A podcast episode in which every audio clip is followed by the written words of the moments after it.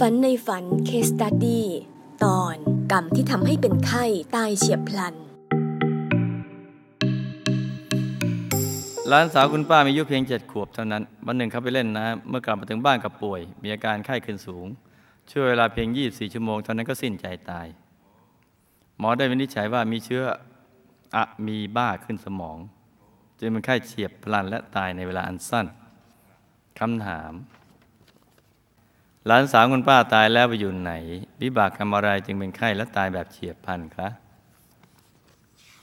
หลับตาฝันเป็นตุเป็นตะตื่นขึ้นมาเท้าหนึ่งทีแล้วก็นำมาไล่ฟังเป็นนิยายเป็นลำบลาจ้าหลานสาวของคุณป้าตายใหม่ๆวนเวียนอยู่ที่บ้าน จนเจ้าหน้าที่เขตชี้ให้ไปเกิดเป็นมนุษย์ ตอนนี้ไปเกิดเป็นมนุษย์แล้วจ้า ที่เป็นไข้และตายโดยเฉียบพลัน เพราะกรรมในอดีตชอบจับปลาในแม่น้ำมาฆ่ากิน และขายเป็นอาจิน เมื่อตอนเกิดเป็นเด็กหญิงชาวบ้านในสังคมเกษตรกรรมประกรรมตามมาส่งผลจึงมาตัดรอนให้ตายโดยเฉียบพลันจ้า